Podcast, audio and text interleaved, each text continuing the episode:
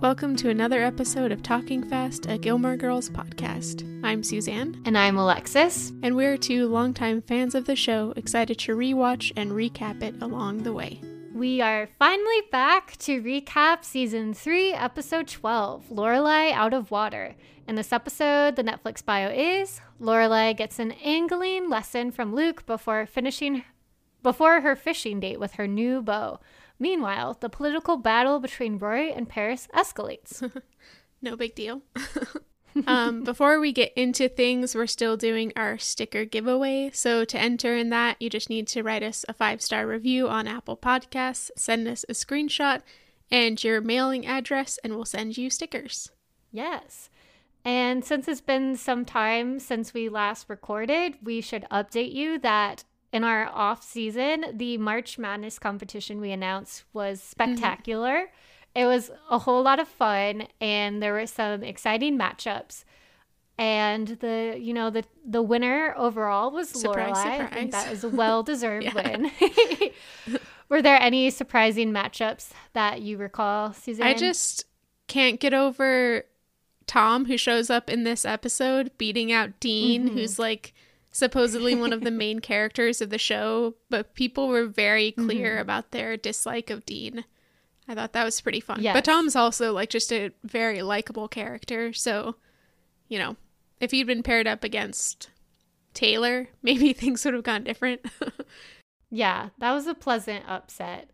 It was there were difficult decisions to be made mm-hmm. by the end. Like as I was voting, it was really hard and a lot of my top picks honestly didn't make it, unfortunately. Yeah. You know, like Paris, Emily, Lane. They made it far though, so I'm at least happy about yeah. that. But yeah, we'll hope to continue this in either the same form or something slightly different next mm-hmm. year.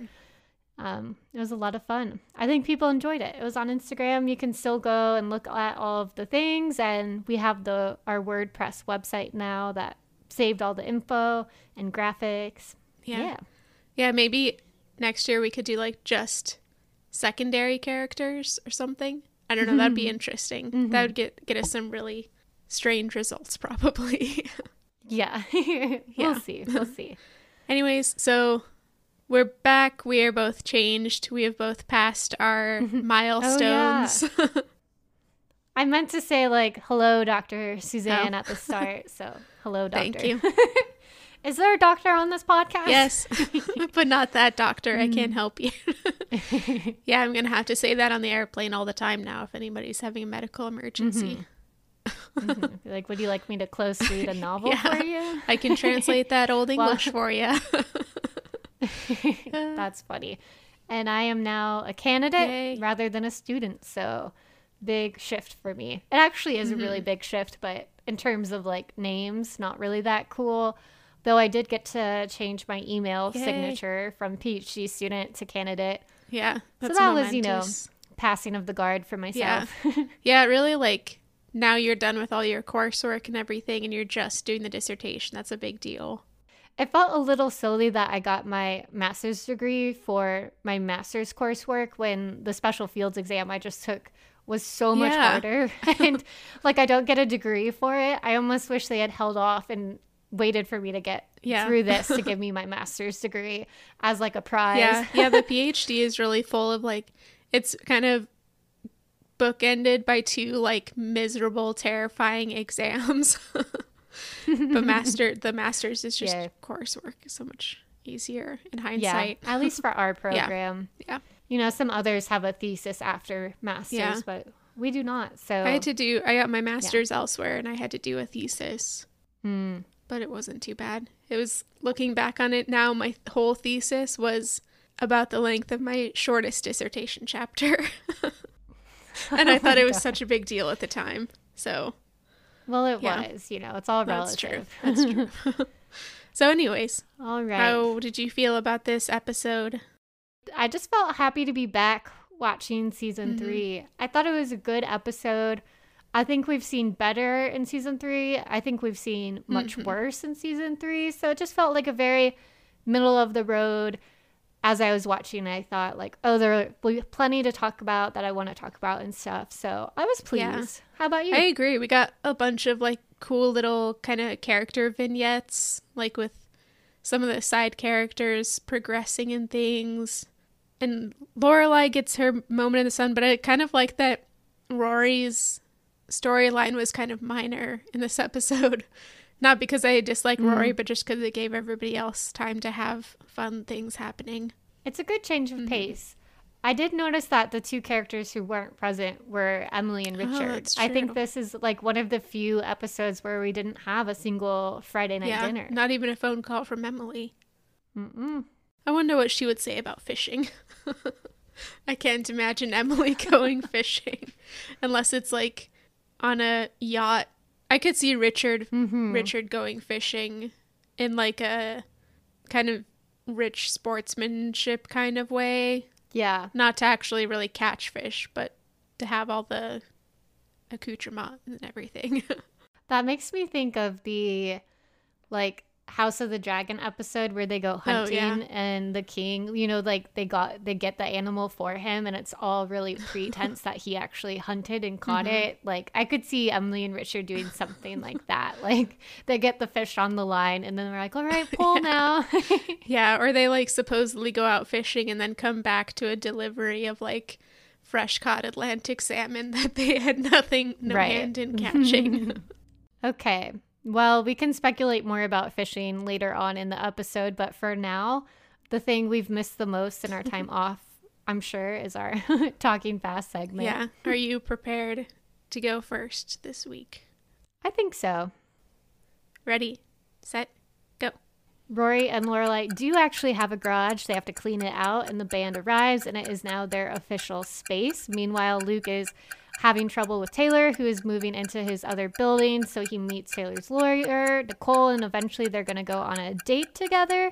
Um, there's also Lorelai going on a date with Alex, and she somehow gets commits to going fishing with him. So she tries to learn fishing from books and then from Luke. And also at Chilton, Paris and Rory are fighting, and there's a wedding and a bathtub. oh. nice. That was pretty good. I felt good. I felt good at the start, and then yeah, you know. My mind has gone blank, so we'll see what happens with this. Mm-hmm. Take a minute to visualize. Yeah. okay. Are you yes. ready? Okay. Three, two, one, go. So we're gonna be having band practice in Rory and Lorelai's garage. Taylor is hacking away at the place he's renting from Luke, which is really uh, interfering with Luke's business, and they have some arguments over it. There's also a lawyer involved who turns out to be Nicole, who Luke will date. And Lorelai goes on a coffee date, and then they end up making plans to go fishing. Luke does a really sweet, like, fishing practice thing in their back front yard, and Rory and Paris are still fighting. And then there's the wedding with Lane and Dave. I before I started, I was like, I'm really gonna focus on the Lane and Dave plot line, and, and, then, then uh, it happens to the best of us. Yeah, I suppose we'll focus on it quite a bit. I'm sure in our longer, yeah. slowed down recap. Yeah, absolutely. Okay, like we both mentioned, the episode begins in this cold open where we finally see the Gilmore garage and I made this my gazebo moment actually, which might seem a little silly. and it's partially because I did find it difficult to decide on a gazebo mm-hmm. moment in the whole episode. I liked a lot of stuff, but I couldn't quite think of like one thing that stood out really hugely positively in my mind. So I decided to go here because I really did crack up when the episode opened on them like staring down the garage that they apparently haven't opened in years. Mm-hmm. And I felt it was like, I know it wasn't meta because obviously it's not like they heard us recap and wonder like since when have they had a garage? like how could they offer a garage that they don't have to Lane? But this was a really good backstory and I think it's so plausible that they would have a garage that they've just ignored for years and years mm-hmm. because it is so full of just junk and things like that. So I thought it was worth a gazebo moment. yeah, it's almost like a fourth wall breaking to like mm-hmm. patch up a plot hole. yeah. yeah. Yeah, I loved it. I loved the weird things they found in there.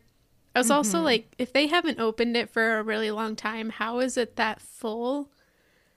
did it Yeah. just like get filled up and then they just never open it again? Because there, there's so much stuff in there. I can't imagine having that much stuff. Yeah, and then at one point Rory mentions like, "Oh, here are those boxes you're supposed to donate." Mm-hmm. So I feel like they have Lorelai must have maybe she was secretly going into it and Rory wasn't aware because that kind of implied that it had been in the in between Mm-hmm. time, but I don't really know. But I'm just gonna let this garage exist peacefully. yeah. Yeah. It's there now. That's all that matters. It does like play a fairly significant role in some episodes later on, if I'm remembering things correctly. So Mhm. that'll be fun to get to that. It's a nice garage. Yeah, definitely. seems to work. it's filled with a hug a world that seems to be harboring Hug some Canada. sort of yeah, seems to be harboring some sort of critter, which is uh, gross. It reminded me of like Right. In second grade or third grade or something. We had like they weren't soft, but we had like balls that we like blue balls that we then drew all Blue balls. drew all the continents onto to practice Mm. geography. I remember being very proud that I got things more or less in the right place. But Nice, nice. Well, when we come back to the garage in a scene from now, it will somehow be completely Mhm. cleared out within a very short span of time. So good, good for them, I suppose. but uh, before that, we head to Luke's, and there's a bit of a Luke and Taylor kerfuffle here. What were your thoughts on this scene? this was my Stars Hollow scene. um, oh, nice. so Luke is being distracted by the sound of drilling and hammering and stuff, so he goes out to confront Taylor about everything. And they have one of their classic Taylor Luke fights. and Tom is also out there and he Tom is as as our ad says that you'll hear later, not taking any of Taylor's shit. um I just love Get away from my saw, Taylor.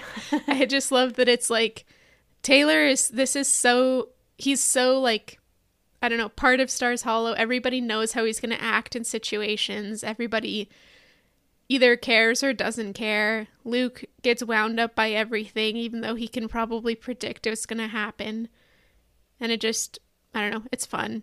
And Taylor has all sorts of permits and everything. And then we get the the like tease about getting lawyers involved. So Mm-hmm. I loved it. It was just Stars Hollow chaos. Yeah, it was definitely some classic Stars Hollow chaos, as you said. And I was, I felt like I was on Taylor's side Mhm. at the point where the lawyers come up because Luke says, Oh, I just got to like default, like a Yeah, lease from Office not great. Depot. and I'm like, I'm with Taylor. Like, you should have, you know, lawyers. And it ends up being a little strange that it's only Taylor's lawyer. Like Mhm. Luke doesn't involve a lawyer of his own. But I suppose in this situation, Luke is the landlord and Taylor is the tenant or Yeah. so. So maybe it makes sense that he wanted a lawyer to check it on his end. But I was like, yeah, this is the way that business should go. yeah. I found it a little odd that Luke was like, I don't know, like we don't need a lawyer at Yeah. all. He also didn't Mm. read the contract when Nicole brought it. And I'm just like, Yes. if there's anybody in town that you need to read the contract for, it's if it's a Taylor contract. you don't know what Yeah. he's sneaking in there. and we do find Mhm. out in later episodes that he snuck in a glass wall. Oh, that is how that happened. Ugh, Nicole should have told him Mhm. if she was really into him. But Yeah. anyway, getting ahead of myself. So after this scene, we go back to the garage where the band is prepping, and uh, Zach is flirting with Lorelai. This was my Friday night dinner. I kind of the same. I had the same conundrum as you did with the gazebo moment. Like there wasn't anything that I was really up in arms about in this episode, Mhm. but I think it's so gross that Zach is just like laying it on thick with Lorelai, like smothering her. She has to come up with all sorts of excuses to get away from him. It's just so gross. And yeah. I guess he maybe he is like 17 or 18, but that's not an excuse to be so disgusting. He's and He's gonna be a big character in the future. Like they couldn't have given him a bit more of a likable entrance into the show. I mean, above all else, it was just really strange. Like a mm-hmm. strange choice for them to write that as his like very brief only storyline in Yeah. the episode. And I I do get a feeling of like they didn't quite know where they were going with that mm-hmm. character yet kind of vibe because I don't remember him being overly flirtatious in like inappropriate ways later on. I could be wrong, Yeah. but I just thought it was so strange. Like he would know that was Rory's mom, like, and they're going to be practicing in her garage. It's one thing for like a teenage boy to have a crush on like an attractive mom, but he was like actually coming on to mm-hmm. her as if she would actually go on a date with him, and that's what just felt so weird about this. Yeah. Yeah, it was just odd. I also I also got angry that this was one of those circumstances where a man won't just take no for an answer. You need to come up with some sort of mm-hmm. excuse because Lorelai comes up with like I can't listen to music. yeah, she tells him she has some sort of disease or something where she can't listen to music, like it messes with her inner ear or something, which is mm-hmm. obviously ridiculous, but is I can't listen to music. The new I have a boyfriend. Yeah, like exactly. way to get out. yeah. Speaking of boyfriends, I don't know if they are official, but there Mm-hmm. is a bit of a Dave and Lane storyline in the scene, and I was thrown for a loop Mm. at first. The writers really got me when Dave started talking down to Lane and telling her to like play like a guy. I was just like Rory. I was really angry and like, how can how could he say that to you? Like, why didn't you like defend yourself or anything like that? But then I was quickly delighted to learn that this was yet another Lane and Dave scheme that they're both in on as a way to kind of try to maintain some harmony in the band by mm-hmm. not letting Zach and Brian know that they're dating. I think this is like strategic, but I also feel like this is a dangerous game. Yeah. Like this is the kind of thing you enter willingly and I don't remember where this goes. I kind of wish I did because like my hypothesis with my foggy memory is like this could go bad. Mm-hmm. You know, like Lane's okay with the insults now, but if he takes it one step too far or says something she doesn't like, like her feelings could actually get hurt, Yeah. you know? So it's a, it's a tough, you know, act to follow with this one, I think. It's also surprising, maybe not from Zach in this scene, but that like Brian doesn't stand up and say, "Hey, Dave, you're out of line. Like you're being really mean." And Lane's a a good, good drummer. like there's Yeah, that makes it look worse for yeah, them. like they they sh- they don't need to. They obviously need to make it seem like they're not in romantically involved, but they should still get Mm-hmm. along. You think? um, but yeah, I still thought it was cute, even though hmm yeah, it was a weird, weird thing. It was kind of like their first taste of role playing, which could Yeah. like play it into their future relationship if they ever had one. Damn you, writers. Mm-hmm. yeah. so it was an interesting scene, but I'm glad that Rory did get like upset about it. Yes. Otherwise, that would have been so She's no. Brian or Zach. she defends her friend. Yeah. I thought Brian was great in these scenes. Very like background character, nothing really going on, mm-hmm. but you could already see some characterization happening for him. And it wasn't slimy and gross like Zach's. So that's good. Yeah. we'll have to keep an eye on all of those band mate characters as they develop Yeah. and, you know, stick around in the seasons mm-hmm. even longer. Yeah. But, you know, speaking of people who don't stick around very long, unfortunately, the next scene is Alex and Lorelai's coffee date. And it's a really, like, lovely date, minus the snafu where Lorelai accidentally gets herself a fishing obligation. Ignoring that little part, like, I don't know, it's just so sweet. They're tasting all these different coffees. They seem to be talking about very real things, you mm-hmm. know, like their kids and um, hobbies and things like that. And I don't know. And Lorelai describes it as her idea of heaven minus the unicorn. And Alex looks so cute with like long hair and this red sweater. Like it's just nice. And his scene again later in the episode where he interacts with Rory really had me wishing he was Mm-hmm. around longer because I think he could have been like a serious contender, Yeah. but he's not, unfortunately. He's he reminded me a lot of Max Medina, like just the way that mm-hmm. they interacted because they seemed to have like good banter, even though he did but more rugged. Yeah, he did misinterpret Lorelai just kind of like going off about nature as actual interest in being in mm-hmm. nature. But Mhm. yeah, they they don't necessarily have the same sexual chemistry that Max and Lorelai seem to have, but mm. maybe that would That's develop. But we yeah, we just don't see him.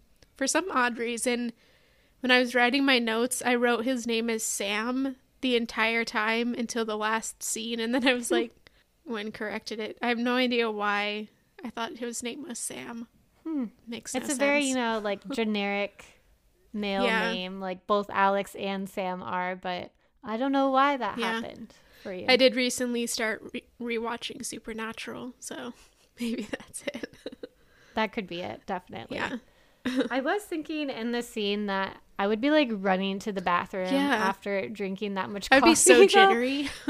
I know, like I understand they're small cups, but it adds Mm-hmm. up, and they didn't really mention that at all. and they didn't have a snack or anything. It's kind of like going wine tasting. Like you want to have Mm. some sort of food in there at some point to soak things up and like change the taste in your mouth. they should have Yeah. at least had like, like get a biscotti scone or, a croissant. Yeah. yeah. But otherwise, it was like a perfect Lorelai date. Like it couldn't. Mm-hmm. It had her most like her biggest interests: coffee and men. yeah. I have to say, I had her same like reaction when she realizes she accidentally said yes to a fishing date because, like, I view myself very much as like an indoor cat rather than an outdoor cat, and I can go out like in small doses or like on vacations and things, you know. So, like, I I sympathized with her. I I like going fishing. I was gonna ask Yeah. if you had fishing experience. yeah, my family like we grew up. uh My grandparents have a place in Colorado, like in the mountains in Colorado. So we would go up there for all of our vacations, and we'd go fishing all the time. So I have some fishing experience. I haven't been out for a long time, but I do enjoy it. It's kind of I I wouldn't say I'm a good fisher, but and I'm not like a fly fisher like I think what Luke was teaching Lorelai. I'm more of a like Yeah. set up your chair, throw out your line, and sit there staring at the water for hours kind of fisher. it's kind of mm-hmm. calming. Though I did get bored a lot as a child. Yeah. I think that would be my problem. I have I fished a few times when I was in uh summer camps Mm-hmm. as a kid. Like that would often be an activity in like a lake at a park or Yeah. whatever. But yeah, not much beyond Yeah. that. So I would take a a book. That's the only way to get through it, really. yeah, I think I would be fine with it now. I also have a sun problem Oh, though, yeah. in which I can't be in it very Yeah, long. you know. That's like a thing about like being in the mountains or something. The sun, like the the temperature is just cooler, and the sun is mm-hmm. still strong, but it doesn't feel like it does here. You know, where it really heats you up. Anyways, Back to the episode. Yeah. after this, we're walking around town, and Lane runs up to Rory with some amazing news. She is going to prom. And of course, we know that this Yay. is like a huge step for Mrs. Kim. Like, she would never allow Lane to go to prom. It ends up that Lane has kind of she's actually not gotten a yes to prom. She's gotten a maybe from Mrs. Kim, which is still a big thing. But Mrs. Kim also gets to approve the man that, or the boy that would take her to prom, and he has to like, yeah, be somebody that Mrs. Kim likes and approves of and finds as a good fit to Lane, which is should be an alarm bell for us in our excitement. I know. They they go to the Stars Hollow beauty shop and once they leave, Lane like keeps going on about how she feels so good, like everything is going well for her. I felt like that is definitely Yeah. setting up like oh something bad is about to happen when a character is talking about like what could possibly go Yeah. wrong. I also when we're in the beauty shop, I had my Lorelai's closet for Kirk, who is, of course, working at the beauty mm-hmm. shop. I guess Shane has disappeared from mm-hmm. town, but he's wearing like this green kind of Art Deco sweater vest. I really liked it. I would totally, actually, mm-hmm. probably wear something like that. I loved it. and it's just Kirk. Yeah, I liked Lane's hat in the scene too. It was beige and had two puffs on it, kind of like ears. Mm-hmm. Like it reminded me of a teddy bear. I have my Lorelai's closet elsewhere, but that was a close run up for me. Yeah. Though in this scene, I do have my Stars Hollow moment, and I really felt convinced that you would have this one too. but it's good that we had separate. So this was a classic, you know, Kirk, of course, he's working at the shop, but I thought this was one of his better surprise I work here scenes because it's just so fun, like how seriously they mm-hmm. portray Kirk taking it. And he, when they enter, is like painting nails of the display. And then when they check out, he offers them samples and talks about like how it'll help their skin and tells Lane to call him and let him know how she likes the honey mask. It was all, you know, really, it was so serious that it was funny Yeah. to me. Though, like you mentioned, I thought this was a missed opportunity to have Shane Yeah. still working at the store. And there could be, like, Rory has had a scene with Dean since the breakup. I don't think, I mean, I know we don't get a Jess and Shane, but we don't get a Jess, I mean, we don't get a Rory and mm-hmm. Shane either. Like, she just disappears. And I, it could have been so cool to see Rory and Shane interact and have Shane confront Rory or just have Shane get a moment or closure or explain while she be why she will be gone. Like it could have been good. Yeah, instead she was just a prop for that love triangle storyline. Mm-hmm. Yeah, I also so I was thinking just with what you were talking about with Kirk and his skincare uh, suggestions. If Kirk was in 2023, do you think Mm-hmm. he would have a YouTube channel and be an influencer, or be on TikTok and be an influencer, or at least trying to like break into influencing? Yeah, I could see him doing a YouTube channel that like maybe only a handful of people watch. And then, you know, maybe he'd end up making a break at some point, but I th- I could see it being very like weird content. Yeah. Yeah, he'd go viral with like a blooper or Mm-hmm. or honestly one of his Kirk movies. yeah, I bet he would also have the movies up there which could garner some attention Yeah. definitely. I bet Taylor would comment on everything and Miss Patty Mm-hmm. as a supportive role. Oh yeah. Yeah. Anyways, Well, the only other thing to mention about this scene that will come up later is Lane has a cousin who's having a wedding at her house this weekend, and apparently he couldn't find um, a significant other on his own. So the family has arranged, in Lane's words, shipped over a girl from the old country um, to marry him. I'll have some thoughts about that Yeah. later, but for now, you know, in the context of the scene, they're buying some makeup and things that they'll use for getting the bride ready secretly from Mrs. Kim. yeah. It's just an arranged marriage. I don't know why they had to use other words. But the next scene Mm-hmm. we get with uh we're at the inn and Sookie is putting berries on a huge cake where I have my gotta taste test moment. The- this is my gotta taste test as well. It's like the only food other than coffee. hmm It looked like really good though, and I love a raspberry. yeah. It was like this huge kind of tiered cake, but like super the bottom level Wide. was super wide. I was wondering what it was for. It's like, is that for the wedding? Because I don't see Mrs. Kim having a wedding cake like this. Um, but I also wanted to note that almost every, well, not every time, but often when we see Sookie in the kitchen, she is placing berries on desserts. I just love that that's like the prop work that they have for her as a chef. Right, but she seems more like a chef to me than a baker. Mm-hmm. Like obviously she does both, but it is kind of funny that it's the convenient way for her to be looking like she's Yeah. doing an activity in the kitchen as they have a scene. I haven't noticed that before, but I feel like I will now moving yeah. forward. the count for how many berries Sookie puts on a dessert. yeah, because we need another thing to yeah. track. and during this scene, Lorelai is kind of not necessarily complaining, but just like bemoaning the fact that she's ended up in this with this fishing date and she doesn't really think she's going to enjoy it.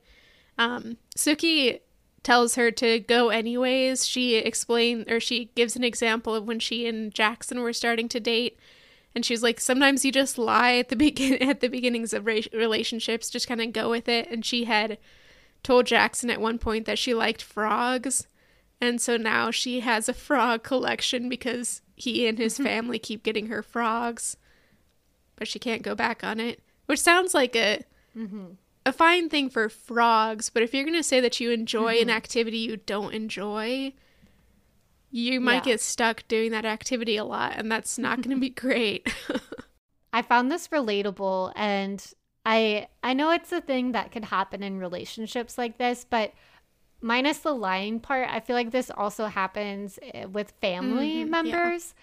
For example, like I've been a sloth girl before, like I make it known I think sloths are cute. And then before you know it, like I've got so many plushies mm-hmm. and I got a sloth on a coffee cup, things like that. And my partner had the same experience. He was Batman boy growing up because he loved Batman and he still does. But like he just kept getting Batman mm-hmm. presents over and over and over again. And he had to have like an intervention with his family at one point. Like, I got enough like Batman stuff now. Like, yeah.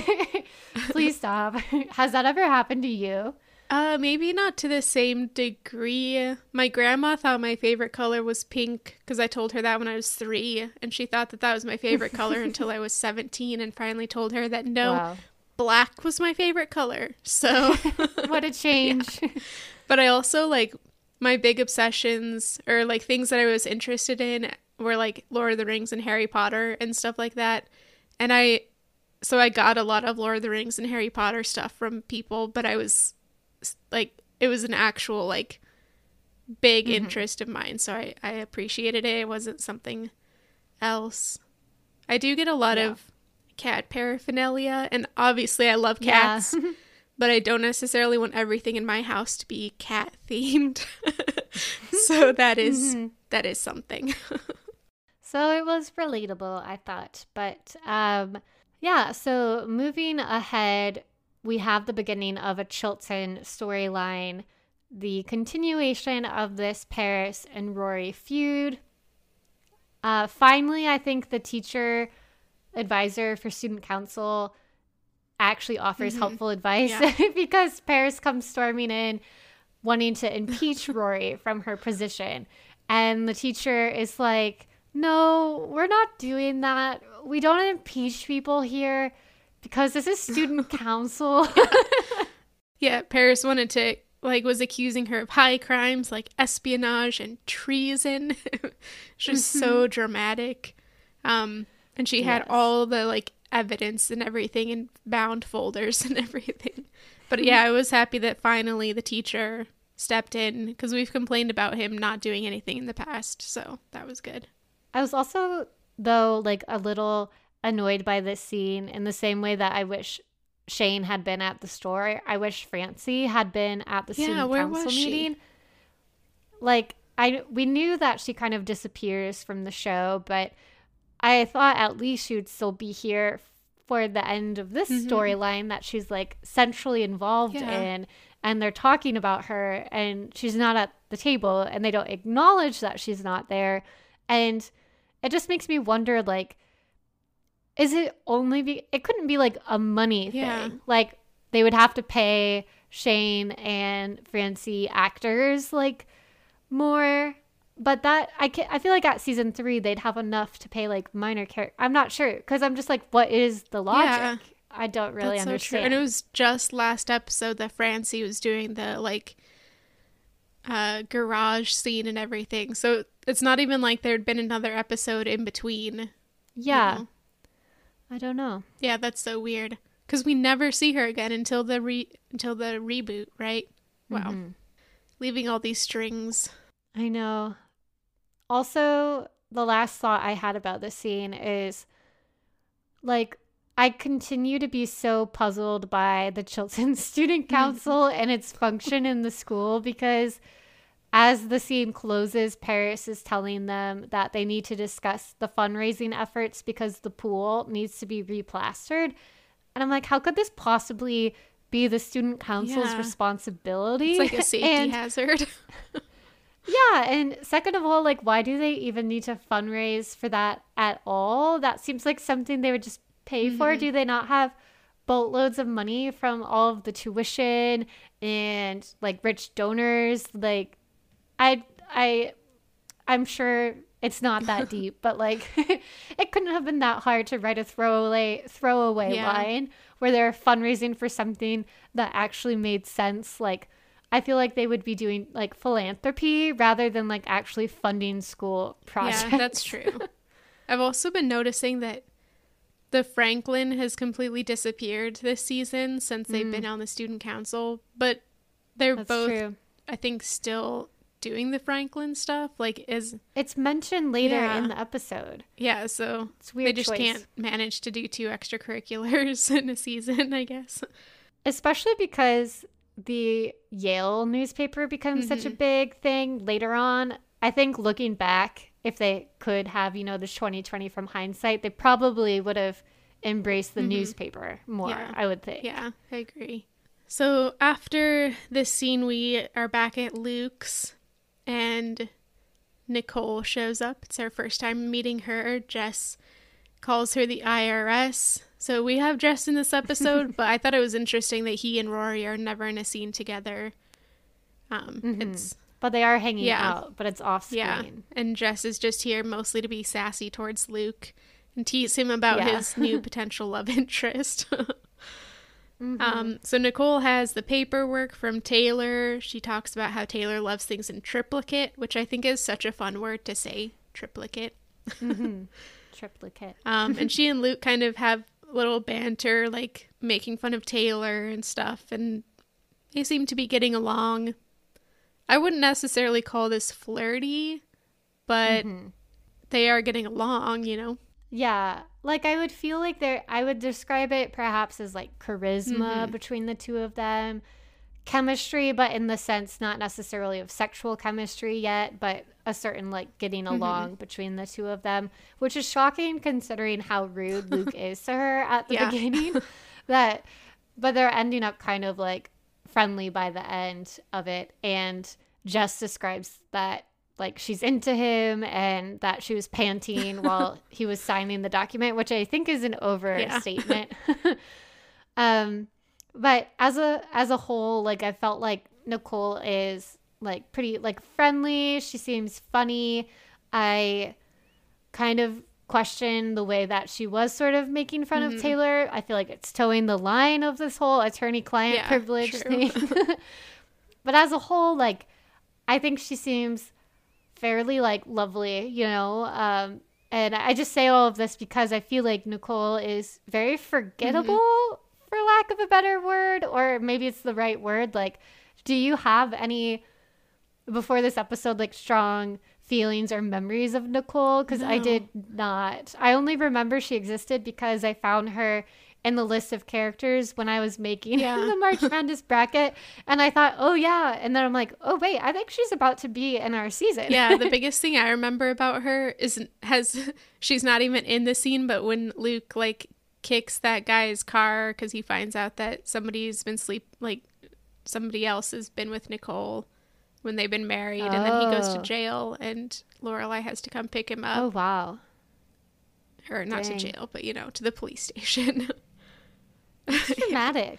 I yeah. I did give Jess my Jess sass attack in this scene hmm. because he makes fun of Luke and says that Nicole must have had ulterior motives because she was laughing at all of his jokes, which is just like something I'm sure I've told my dad or somebody. Like, you know, it's just some a fun way to tease people who I don't know. I think they're funny, especially for dads with their their weird jokes. You know. Totally. Finally, Jess gets a Jess sass attack. Yeah, that's fitting. Um, and this is left a little open ended mm-hmm. as the scene ends. Luke is staring at the coffee cup she left behind. So it's definitely a clue that, you know, something could develop here. We interrupt this podcast with a message from our sponsor. It's spring, and that means it's time to spruce up your home or business. But please don't try to follow some YouTube video and do it yourself. Hire a professional. Hire Tom. Tom is Stars Hollow's one and only contractor for a reason. He gets the job done and he gets it done right. And as a resident of Stars Hollow, he knows how to deal with troublesome business proprietors like one Taylor Doose. The trick is to simply not take any of his shit. Tom is a true professional. He'll make sure all the necessary permits are filled out without having to be pestered by Taylor. And that means you won't have to deal with our town magistrate at all. Talk about perks. Tom is also one of the best employers of Stars Hollow. He doesn't discriminate against hapless town heartthrobs or even overenthusiastic wannabe contractors. If you need a job, Tom will find something for you to do. Sometimes homeowners have even been known to provide pizza and donuts to workers, not to mention a little accidental peep show that nobody ever mentions again. So hire Tom today. Listeners of Talking Fast will get a 10% discount on material costs for any spring spruce if they just mention to Tom that they will play the podcast on a speaker for the workers every week. don't wait on this one time offer. If you don't hire Tom, you're bound to get bogged down by bureaucratic steps courtesy of Taylor. This episode is brought to you by Snapple. Welcome to the Snapple Market Auditory Experience. Close your eyes. Imagine you're walking into your neighborhood store. You make your way to the back and reach for your favorite Snapple flavor. You can't wait. You take a sip. Whoa, that's a lot of flavor. Hmm, what flavor are you holding? Now open your eyes and check out Snapple.com to find ridiculously flavorful Snapple near you.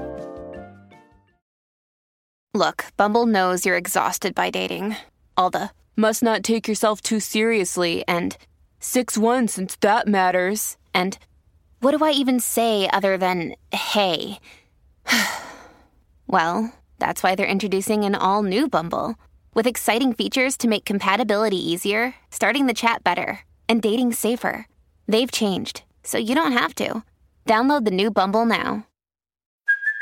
Hey, it's Kaley Cuoco for Priceline. Ready to go to your happy place for a happy price? Well, why didn't you say so? Just download the Priceline app right now and save up to 60% on hotels. So, whether it's Cousin Kevin's Kazoo concert in Kansas City, go Kevin, or Becky's Bachelorette Bash in Bermuda, you never have to miss a trip ever again. So, download the Priceline app today. Your savings are waiting. Go to your happy place for a happy price.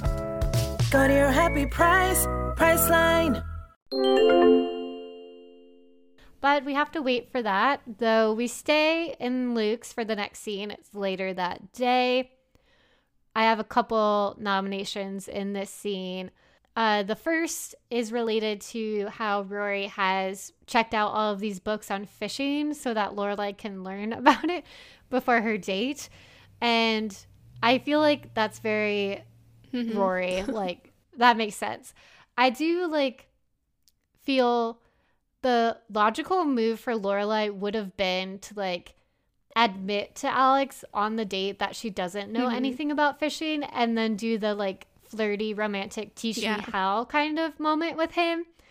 And I was like, why didn't anyone suggest that to her? Uh, but moving forward, they're reading about fishing and where Lorelai reads about the appropriate lure, lure, lure. That's like some Midwestern of me, lure, L- lure. lure. I think it's lure. Lure. yeah. Yeah, and she says she'll have to wear the sequin top she wore to the Christmas party, and that gets my Lorelai's closet nice. because I thought it'd be fun, abstract, but to imagine what kind of sequin top she wore that would attract people to her. And later on, she says, Well, I can't do the larger, flashier baits because those are just going to make me look cheap. And I thought it was pretty funny. Yeah. uh, then Luke comes up and says, sort of like, Hello, like, you know, someone who knows how to fish. I can help you. And he addresses them at one point in this conversation as Thelma and Louise, which is my Rory's bookshelf. That is one of my favorite movies about, you know, two friends named Thelma and Louise, and they're on the run from the law. And it's a very like iconic sort of like feminist and friendship sort of movie. It's one of the first appearances of Brad Pitt as well, ah. and he's young and hot and like a cowboy. So there's a lot for everyone. Wow. The movie brings a lot to the I've table. never seen it. I would highly recommend it. I almost, when I was envisioning like a dream syllabus of women writers, I wanted to include Thelma and Louise as like a movie because it carries on like a lot of themes of good, you know, feminist literature and whatnot. But with that all said, I didn't really understand why Luke called them Thelma Yeah. and Louise in the context of this scene because it's very like broad of friends. Like Thelma and Louise are friends, and Lorelai and Rory have a friendly mother daughter relationship. But other than that, it didn't seem related to the context of the movie at all. So I thought that was a bit strange. Usually the references are a bit more on point, you know? Yeah, like there there must be a be- another pair like of mischief makers or something out there that would be better fit. Maybe like a pair of I don't know, nerds or something. Some people trying to learn how to do physical things through reading a book. Mm-hmm. Yeah. But we do get set up with Luke teaching Lorelai. So she doesn't she doesn't try and get Alex to do the flirty teach me how thing, but Luke will happily do it. but not in a very flirty way.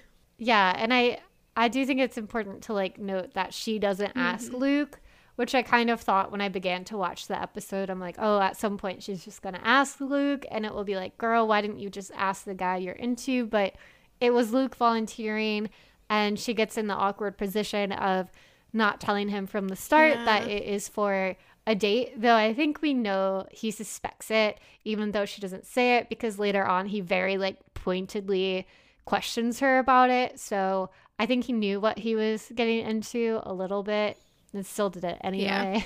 Luke, of course. but we'll come back to that. yeah. We go to Chilton with the goddamn exterior shot again. I know. I'm gonna Was this the same one from the last episode? Yeah, Yeah. it's just like The like the gargoyle and Yeah. gargoyle. Yeah, I don't understand why, they would do that. Like show show the nice archway entrance or something, or just show them yeah. there. You know. Yeah, why if they want to do an exterior shot so bad, why not have filmed something of the set that Yeah. they've used before or even use old footage? I'm sure they've had some like Ugh, Yeah, I think they've I've already they've critiqued done it, but good exterior shots of Chilton before. But Mm-hmm. anyways, yeah. go to the archive. Yeah. so we've our for like we just enter in and Rory is being sent to or she's showing up at Headmaster Charleston's office. Uh, she has been called there and she finds out Paris is there as well. They argue a little bit. There's just it's so sad to see their like budding friendship turn into these just like jabs at each other because they are just both being so vicious towards each other like not even talking really about things just exchanging insults um but headmaster charleston is concerned i thought that this was like there aren't many good examples of like the teachers and especially headmaster charleston like caring about the students and their kind of interpersonal stuff and their lives. But i did appreciate that he like it had been brought to his attention that these two people who more or less mostly got along were having such a hard time with each other. So I, I did appreciate that he was trying to intervene. Um, paris attempts to like be super professional at the very beginning and just distract uh professor or headmaster charleston from the issue which leads to rory yelling at her which i thought was like it took me back to the outburst she had in max medina's class after the deer stuff. Like we don't often see rory just kind of losing her shit but she was doing that here. Um just kind of super out of character. I mean, still in character, but not her normal persona, I mm-hmm. guess. Yeah, I feel like I, I did appreciate the scene as a whole. And I felt like this was a time I was actually on mm-hmm. Charleston's side and the lecture that he's giving both of them. And I felt like they honestly kind of deserved it mm-hmm. because it sounds like they've been taking this feud like all over the school in scenes that we haven't seen. He mentions they had like fights in the cafeteria, like not physical, but you know, they've been bickering in the cafeteria. Apparently, they were also arguing in the Franklin, even though we didn't see it. And so it seems like it's really affecting, you know, their performance at school, clubs, you know, all of that. And then I think there is the whole like, you were friends, I'm concerned element to it as well. And there was a part that I did not like, which I, I, the part I didn't like, Paris also didn't like, and I've nominated her line for Jess Sass Attack. So at the point before he lectures, he's asking them, like, what is the root of the problem? What's really going on? And in his defense, they won't admit it. So he says, I'm going to have to start guessing. And his second two options are like power struggle or popularity thing, which seem, you know, fairly basic high school, although power struggle is a little Yeah. intense. Um, but the the first option, which is a little more gendered and stereotypical, is he asks like, "Are you fighting over a boy?" And Paris says, "Oh, because we're girls, we must be arguing about the same boy, sexist, white haired." And she's like muttering, and he's like, "Paris, what did you say?" And she's like, "Oh, nothing." But I thought that was a really great mm-hmm. sarcastic line, and again, like I think it was a little typical of him, you know, mm-hmm. sexist white haired man, but I don't think it was that bad Yeah. in the grand scheme of things. But I love the sarcastic line she had and really, yeah, he was just trying to guess what was actually going on and it never really comes out. But I mean, really the sad thing is the root is just like a perceived mm-hmm. betrayal is really what Paris what that what these things are from Paris's end and then Rory is like the reaction to that of like feeling hurt that she won't just like move on and forgive her and Yeah. yeah so Yeah, the the actual explanation is so minor if they actually just explained it to Mm-hmm. each other. but it doesn't ever happen. I did yeah know something that Headmaster Charleston tells Rory. He tells her that she needs to start taking uh, or think about taking responsibility um, if she's just going to start running away or if she's just going to start running away at the first sign of conflict or something like that. I definitely wrote that quote down incorrectly, but it yeah but it's about like how she agreed to be vice Yeah. president and she says like oh i'll just drop the role. I don't care. I never wanted to do it anyway. And he's like no you're gonna stay as vice president and Mm-hmm. you need to accept responsibility. You can't you know flee at the first sign of yeah, conflict. I thought that this was super foreshadowing for future Rory problems, specifically her issues with Mitchum at when she's like kind of his assistant for that job. Um, where like we'll definitely get into it when we talk about that whole interaction with Mitchum, but she she doesn't like stick around or try and do any like solve the problem in any way or take responsibility or anything like that. She just, you know, steals a yacht and drops out of Yale. Um, So this is something that Rory is like a trend for Rory, not taking responsibility. And we've seen it before where she avoids conflict at, at any at any uh, in any way she can. And yeah, I think Professor Headmaster Charleston was pretty astute in calling her out on this, but I don't think she heard him. So, alas, Yeah, I think that's a good observation, and I hadn't picked up on the foreshadowing in that line so much.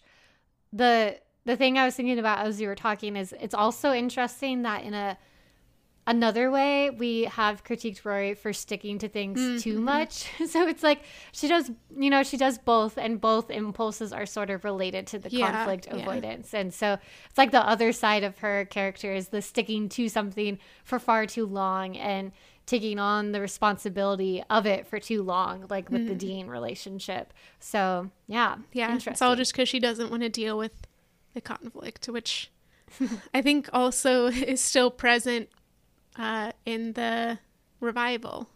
unfortunately. Yeah.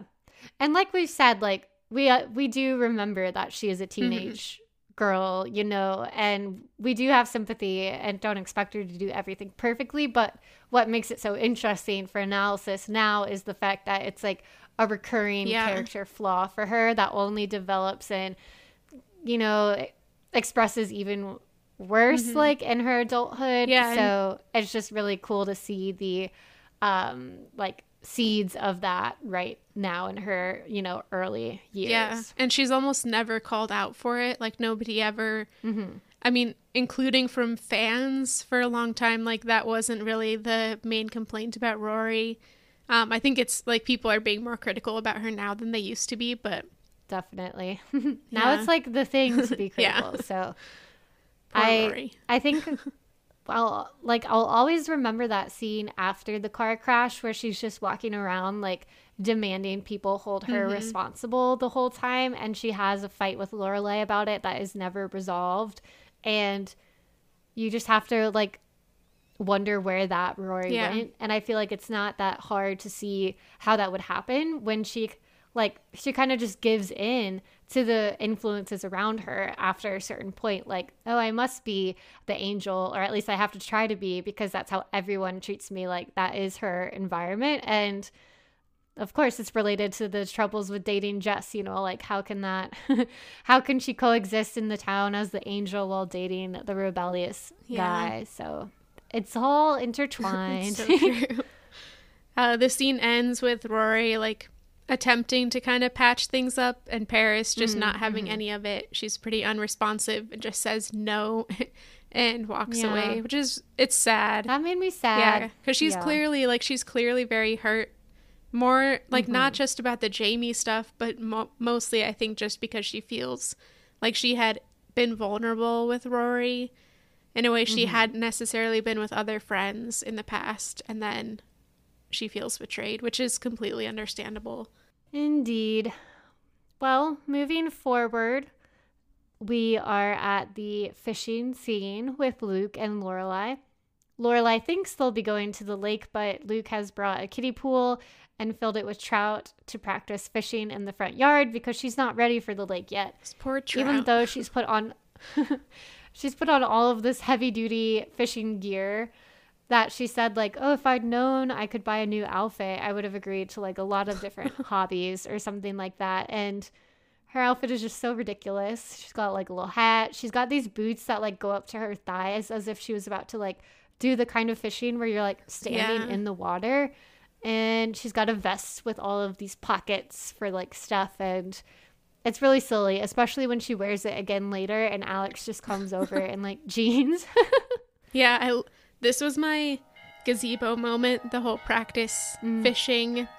I think it's just because it's another example of like the extent that Luke goes to for Lorelai, and it's kind of too much. it's like this Yeah. is kind of ridiculous, but it also reminds me of later on when he like makes her an ice skating rink and everything. Um, but it it's also an interesting character development moment for Luke, I think, because he's like I feel like especially since the dance episode maybe he's kind of been I don't know, maybe considering more that there's a possibility of him and Lorelai even though of course he will never make the move or at least not for a while. um but in this like he finally gets her wheedles it out of her to say that she's going on a date with a guy and that she's excited about it. And I think that this is a moment like something clicks in Luke's head where he's like, I can't just keep waiting. She's gonna go from she's gonna keep dating people, um, and never think of me. So I need to move on. And we see him like take action on that in a later scene. So I thought it was really interesting. It was a sweet, nice scene. They really like obviously have such good chemistry together. But yeah. So Luke realization, light bulb moment. Yeah, it was a bittersweet scene, I think. And I do think it's so like we I think it's common to think of Lorelai as potentially like leading Luke on or taking advantage of the way he's always there for her, but this was like totally mm-hmm. Luke's idea. yeah. He offered this unprompted. He did all of this on his own. And I do think it is like a turning point for him. And I wonder if it also goes back a bit to like what Jess had said to him too about how he is like the puppy dog following her true. around and things. But when he asks her, um, like, who, why are you doing this again? She says friends. He's like, what friends? Like Sookie, Rory? And she's like, okay, it's for a guy. And he asks her, why didn't you tell me? Which I think is a great Mm-hmm. question because her answer is like, I'm kind of embarrassed I got roped into this. And also, you don't want to know about my personal so life. As if she doesn't. I know, as if she doesn't like put her personal life on him Mm-hmm. all the time. And it, they have like a moment of silence as he looks at her and it, it's like the answer is because she knows he's into Yeah. her and she's not thinking of him that this, that way at this point and she's afraid to hurt him but she either like perhaps that's a subconscious knowledge or it's just conscious and she doesn't want to say it but he knows that's the answer and that she's you know with another guy again. Like he'd probably been also giving her some space after the christopher stuff and like the space has been filled Yeah, by late. you know Jon Hamm and then charlie swan so too late luke. Um but i do think it's a really a, a good turning point for him to then later on like okay i should ask nicole out i should actually like pursue someone interested in me Yeah.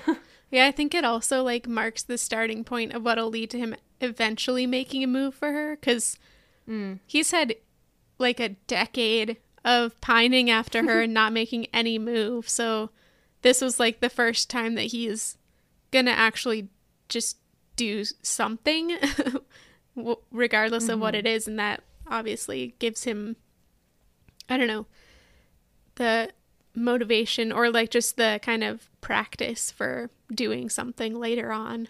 Yeah, it seems like in season one, there were moments where he like kind of made the mm-hmm. move on her. You know, you had the almost kiss when they were painting, and there was the time where he almost asked her out, but then changed his mind. And they had that conversation, which was kind of around that time in the season, I think, where Lorelai says in very like um, hidden kind of way, like, "Oh, you're the only reliable person in my life. Like, I would wouldn't ever want to risk that." Essentially, like the classic "we shouldn't date because I'm afraid I'd lose you" kind of thing.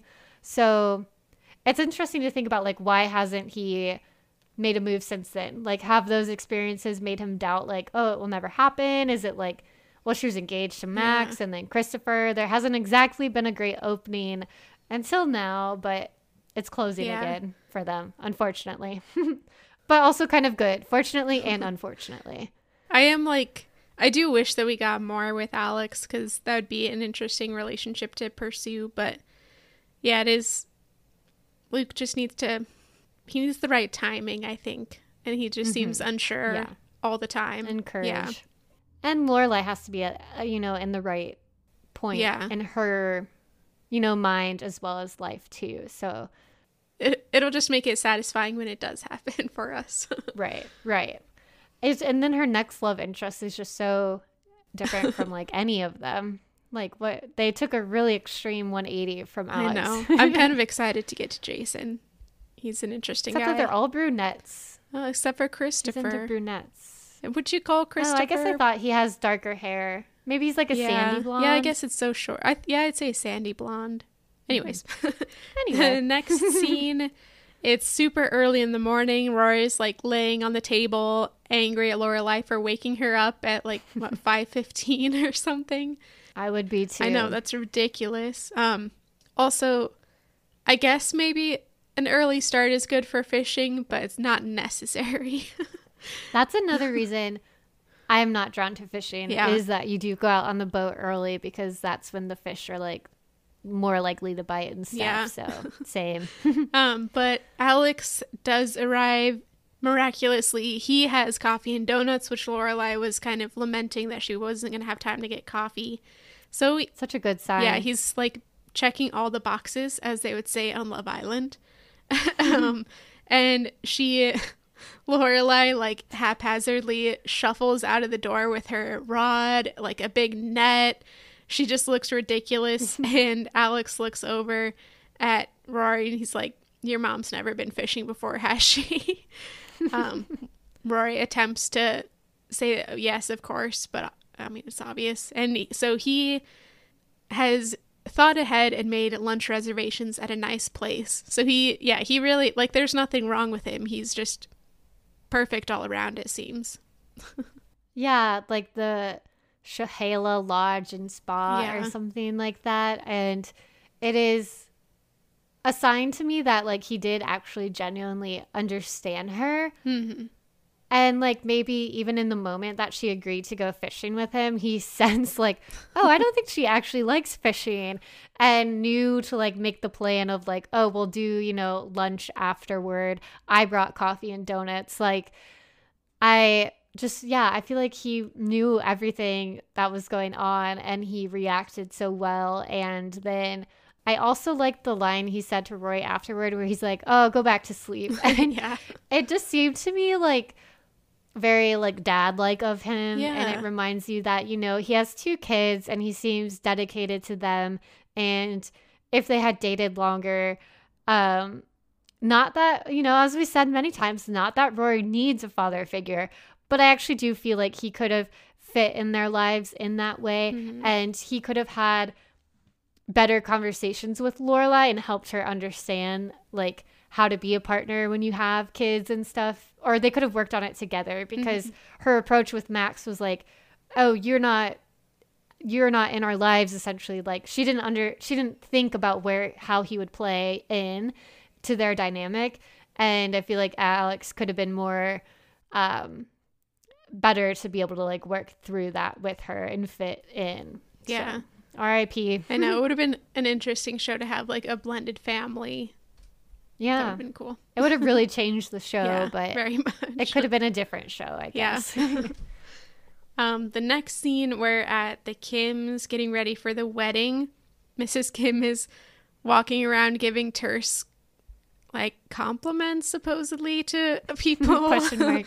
yeah, she compliments one person on losing weight, which is a questionable compliment. Um, we see that Dave is there. Lane um, is taking stuff up to the bride. They have a little moment where Lane kind of is self-deprecating about her dress, which I really liked, and um, Dave is cute, and Lane goes up the stairs, and Dave like peeks across like over the past the hallway to look at her, and they have a little moment. It's very cute. Yeah, I think she was self conscious about the size of the bow on the oh, back, oh, yeah. which I get. Yeah. When you're rocking a bow that big, you have to embrace it or not, you know? Yeah, that's true. Around this scene is my Friday night dinner critique. Um, essentially, I was noticing as uh, Lane later describes it that they have like a wedding factory going mm-hmm. in their mm-hmm. family. They've had 46 weddings in the last few years at the Kim's place. And it seems like, you know, it's a lot of the cousins finding suitable matches and getting married there. This kind of relates back to the whole they ship someone over um, as if it was like a mail order bride or something. And that, you know, um, it's arranged marriage. And I feel like as the storyline fits within the larger Gilmore Girls you know, like it's a way to kind of like other the Kims and, you know, portray their Korean culture in a way that is from like this Western lens of like, oh, how could they, you it's know, like super Orientalism. Yeah, uh, as if like Emily wouldn't not arrange an arranged marriage yeah. for Lorelai or Rory in a heartbeat. She you know? kind of attempts to to have yeah, when they have like the party of suitors for Rory. Yes. I wrote that note down too. Like she really does attempt to do it, and I and you know force like force Lorelai and Christopher together in marriage. So, um, so that's like half of my my critique is critiquing the writers and the way that they even introduced this plot line and used it at all. Um, but then the second half is like given that it is a storyline in the show and the way that it plays out, I did feel like what a like I do want to offer like the classic, you know, feminist critique of marriage and the like gender roles and patriarchy and whatnot because as this unfolds for the bride, like she's like literally had her voice taken away from her. She can't communicate with anyone else and she's lost her agency and Rory and Lane are like talking over her as she's sitting there about like an example of a past a past marriage that came from one of these situations where no wait okay let me find my notes.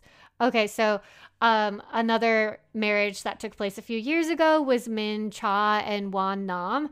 And after you know they're like rory was like oh what happened? You know he was so mean. And it they lane shares a story about like they were married for seven years and then she snapped on him turned on him with a carrot peeler and she was peeling him. And the police showed up and he didn't press charges and now he makes his meals and sleeps separately with a cutting board. Um, but they are still married just like everyone else who they like mate for life. And mm-hmm. rory later says like what a horrible way to go like being peeled like a carrot which is true. That's definitely gruesome. But it's it's so it's just so interesting to me because on the one level i feel like they are making the critique themselves here. Um, but then i also feel like they don't quite again i think like it's mixed intent mixed motives mm-hmm. that the gilmore girls writers struggle with like just sticking to one side of things because the yeah. way that they're having rory almost like sympathize with him and then like oh he didn't press charges as if like well, she snapped for a good reason, you know, and yeah, I don't know. So it's, it's a it's all wrapped up in there in my Friday night dinner critique. It was complicated, you know, yeah. um, in a good way and a bad way. yeah, they're not really critiquing marriage. It well, I mean, not not successfully. They seem to just be critiquing Korean American mm-hmm. marriage, um, and like the the cultural ideas that go along with it. With I, I think they're also portraying just in bad faith. Yeah, bad faith is a good way to describe it, yeah. and I think that will tie in a little bit to the end with the prom plotline mm-hmm. as well. Yeah, yeah. Um, the only the only other thing to mention in this scene, I feel like, is that Rory and Lane, as they're doing the makeup and all, they also talk about Jess and how Lane is going to try to give him a second chance. Mm-hmm. And this really just made me pause again, as we've discussed before, to think about like, why does Lane need to give him a second chance at all? Like, I can't yeah. quite pinpoint where she became angry at him. And it seems like within the logic of the show, it is in that like episode about his car and she's mm-hmm. angry that he got a new car because Rory's had been wrecked and she like yells at him and stuff and after that she's shown being cold to him but i feel like that's just a way to kind of like cover up the fact that lane and Jess would get along yeah they'd be like as friends. we've kept saying so it just seems to me like they've really decided to stick to the whole lane doesn't like Jess thing but i don't really feel like they made that a solid fact and mm-hmm. i'm not mm-hmm. really convinced by the story that they provide yeah i agree I also kind of got the impression at the end of this conversation that like they mentioned that there aren't going to be any more weddings, so it's like kind of a times are changing and then they mention well maybe Lane's will be the next one, which they both like scoff at, but they also both kind of have this look on their faces like oh things are changing like everything's yeah. changing soon that it has also showed up with lorelai and rory in past episodes so I thought that was interesting. Like they don't connect it with college and stuff at the moment, but it's just like this overarching theme of things are about to change. Yeah, they do briefly mention like, oh, maybe we can come home from college to attend some of the other weddings, but it really does feel a part of that theme of like the winds are changing. Yeah. So the next scene, we're back at Luke's, and this is a pretty short scene. Luke sees Nicole and Taylor chatting outside. Um, he goes out, he like kind of like tenses himself up, steels himself for the moment, and goes out, and then starts having this awkward, weird conversation with Nicole, like warning her about jaywalking, asking about his signature, and finally he bucks up and just asks her if she'd like to go to dinner, and she says yes. Uh, Jess gives him a funny look when he gets back. uh, which was great. that was that look was almost my Jess Sass attack. Yeah, because Luke says, shut up. And he's like, I didn't Yeah. say anything. and Luke says, well, don't. but the look said it Oh. all. Also, in terms of memorable lines that I almost nominated, I forgot in the previous scene when Mrs. Kim interrupts and barges in the room at one point. She's like, What's going on in here? And Rory says, I fell off my chair. And she said, Oh, well, don't. That was great. And I like, laughed so hard at that for a while. Just That- don't. that like little bit felt improv to me a little bit like Mm-hmm. alexis Bledel had actually like she wasn't meant to fall Fallen, but she had just said that and then yeah that was great Oh, yeah. So after Luke really awkwardly asking Nicole out, we return to the wedding and it kind of is happening like a wedding does, I guess. At one point, Mrs. Kim goes up to inspect the bride's makeup and it passes her test, which I thought was odd, but I guess, like, you know. Um, she announces the reception at Elks Lodge after and how they all have to hurry because there's going to be a lot of people there. And again, Rory and Lane kind of start reminiscing at this too. Rory's like, oh, I won't be able to hear her say that again. And like, this is the last wedding. And that's why I think it's kind of weird that Rory says she's going to meet up with Jess yeah instead of go to the reception with Lane. And Lane kind of says, you know, Jess could come, but he's not really the reception type, is he? And Rory says, no, not yet. And I wonder if they added that as a way to emphasize again, like Lane's not totally come around to him yet. Jess isn't the best boyfriend yet. And like, fine, I guess. But I just feel like if they've been reminiscing this whole time, I find it hard to believe Rory wouldn't Yeah, go to the that's so reception. you know, like, I didn't like that. yeah Or it just didn't make sense to me, at least. yeah it also kind of felt like lane was feeling a bit i don't know abandoned because of Yeah. the new relationship which had also happened with dean um Mm-hmm. so it seems like yeah rory just needs to be a little bit more cognizant of that Yeah, yeah. But we also have had Dave kind of in the background playing for the wedding and everything. And he's standing in the background for this scene where Mrs. Kim Aw. brings up Young Chu and says he will take Lane to the prom. You can see Dave in the background just like aghast. um Lane runs after Mrs. Kim and confronts her. She says no to her mom for the first time. Um and she she attempts to kind of say, you know, Young Chu's probably a great guy and then she finally says I like somebody else. This is not a great thing for Mrs. Kim to hear. She's very upset. and then Lane says that it's Dave. Uh, I wrote a cryptic note, Mrs. Kim's face, after Lane says it's Dave. I'm assuming it was like a very strange expression. Surprised, yeah.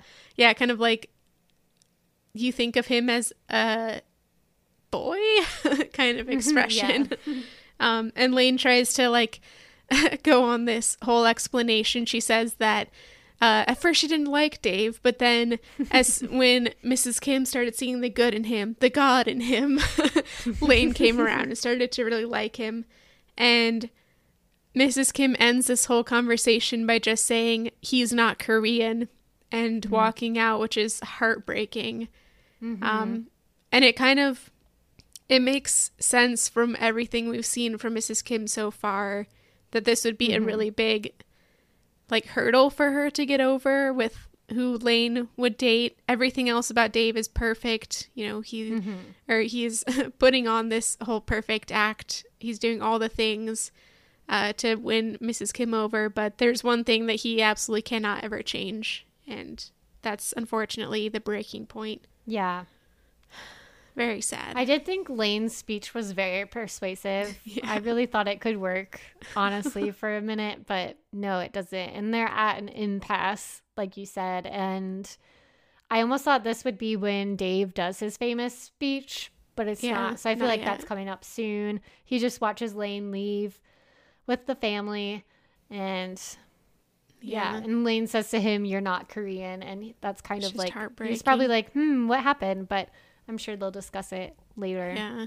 Yeah, he was just standing there so forlorn. Poor guy. Mm-hmm. After he had put in all of this work to win Mrs. Kim over, he had played guitar hymns for hours and hours. uh, poor guy. But hopefully, Yeah. I mean, I know it's not the end for him yet. Yet. Yeah. but the end is here. The final scene is Rory showing up at home. Lorelai accidentally caught a fish and she has it in the bathtub. She named the fish Jane and she liked the pretty lake. She liked the lodge and spa even more. And that's that. You know, they leave the fish in the bathtub. And it was funny that they added like a splash sound effect Yeah. as they like left the bathroom. The fish is in the tub, you know? yeah. She also likes Alex. Uh, Yeah, which is strange because I'm pretty sure this is the last time we see him. Do we ever Yeah, see him be- again? I can't remember, but I don't think so. Even though she says like, "Yeah, I'll go on another date with him." Mm-hmm. Yeah, I guess not. At least Jon Hamm had a conclusion to his story. yeah, really. Well, I guess you know, isn't the isn't the end that he goes to move to Fort yeah. Washington? yeah, that's so true. yeah, he's he's got to go do his policing, you know. yeah, he no longer owns an iron iron business, which I was suppo- surprised to learn about in this episode. yeah, that was out of the it blue. was his other job, I guess. But yeah. I have been having a Twilight rewatch with one of my friends. that's lovely. yeah, we're on the Breaking Dawn movies now. Those are the most unhinged I, movies. I them know, I just You, I stopped like they really just lost the narrative Yeah. in that. I mean, she did too for the book, but the movies do as well. yeah. Like what an unsatisfactory ending. Mm-hmm. Like that climax just kind of didn't even happen. Which is why I actually like what the movie did. yeah, that's know, true. do you- Yeah. Yeah, it was like I wish I could have seen that live in a movie theater. I didn't because I was so like over it at that point, and I've come back around. But like the when you spoiler alert for Breaking Dawn Part Two, like when you just see Carlisle's head like Yeah. beheaded, hmm I like genuinely the first time I thought like did they change the ending and now like all of these people are just dead? Like it was clever. It was clever. Yeah. I did see it in theaters, but I don't remember. Okay, so uh, who was your MVP for this episode? This was a hard one. It wasn't like super memorable for everybody. Yeah, and like some of them kind of had like um mistakes Mm-hmm. in a way. So I feel like I decided to give it to Nicole as my MVP. I think it's always, you know, it's fitting because it's her entrance. It's exciting. She's a charismatic suit, you know, mm-hmm. woman as Luke describes her, very professional but fun at the same time, you know, she kind of jokes with Luke and things like that and it's just always, you know, fun to have someone new in the mix to stir things up and see how things go moving mm-hmm. forward. And they're going to dramatic places, we Yeah. were called. So it'll be exciting. Yeah. how about you? My MVP was partially inspired by our March Madness. It is Tom, mm. the dark Nice. horse of the competition. I also just, he's like such a great recurring character, like gruff. I always like gruff Yeah. characters. He's lovable, a gruff, Yeah. lovable guy. I think he was well worth an MVP slot, especially with our tournament so recent and his victory over Yeah. Dean. I don't remember who he lost to after that, but it was, uh, it was understandable. It was someone that, like, yeah, might have been course, Lane you or know. somebody like that. Yeah, yeah, Yeah.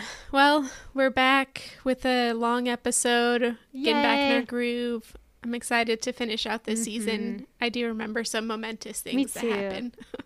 Yeah, I'm really excited. yeah. Well, All right. talk soon. Talk soon. Thanks for listening to Talking Fast, a Gilmore Girls podcast. Don't forget to rate and review us and share us with your friends. Join us on Instagram and TikTok at Talking Fast Podcast. And join the conversation by emailing us your thoughts, talkingfastpodcast at gmail.com.